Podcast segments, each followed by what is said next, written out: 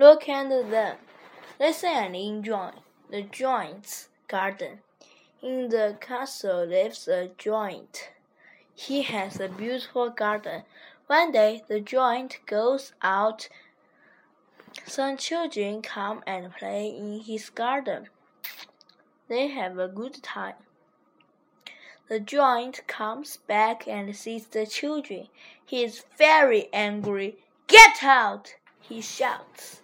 The children are afraid and run away. The giant builds a tall wall all around the garden and puts out a sign. Now the children cannot play in his garden.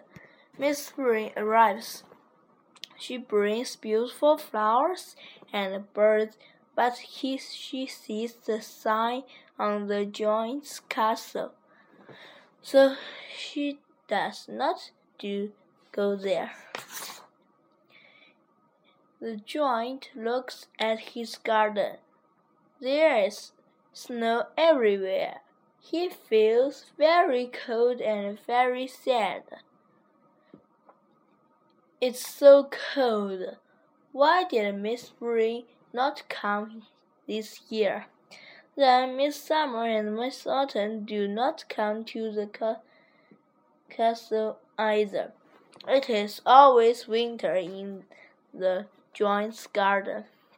One morning, the giant hears some lovely sounds from his garden. He smells the flower too.Spring is here at last, he thinks. The giant is happy and looks out of the garden. He sees some children. They come into the garden through a hole in the wall. They bring Miss Spring into his garden. Let me break down the wall. You can play in my garden.Forever and ever, the giant says to the children.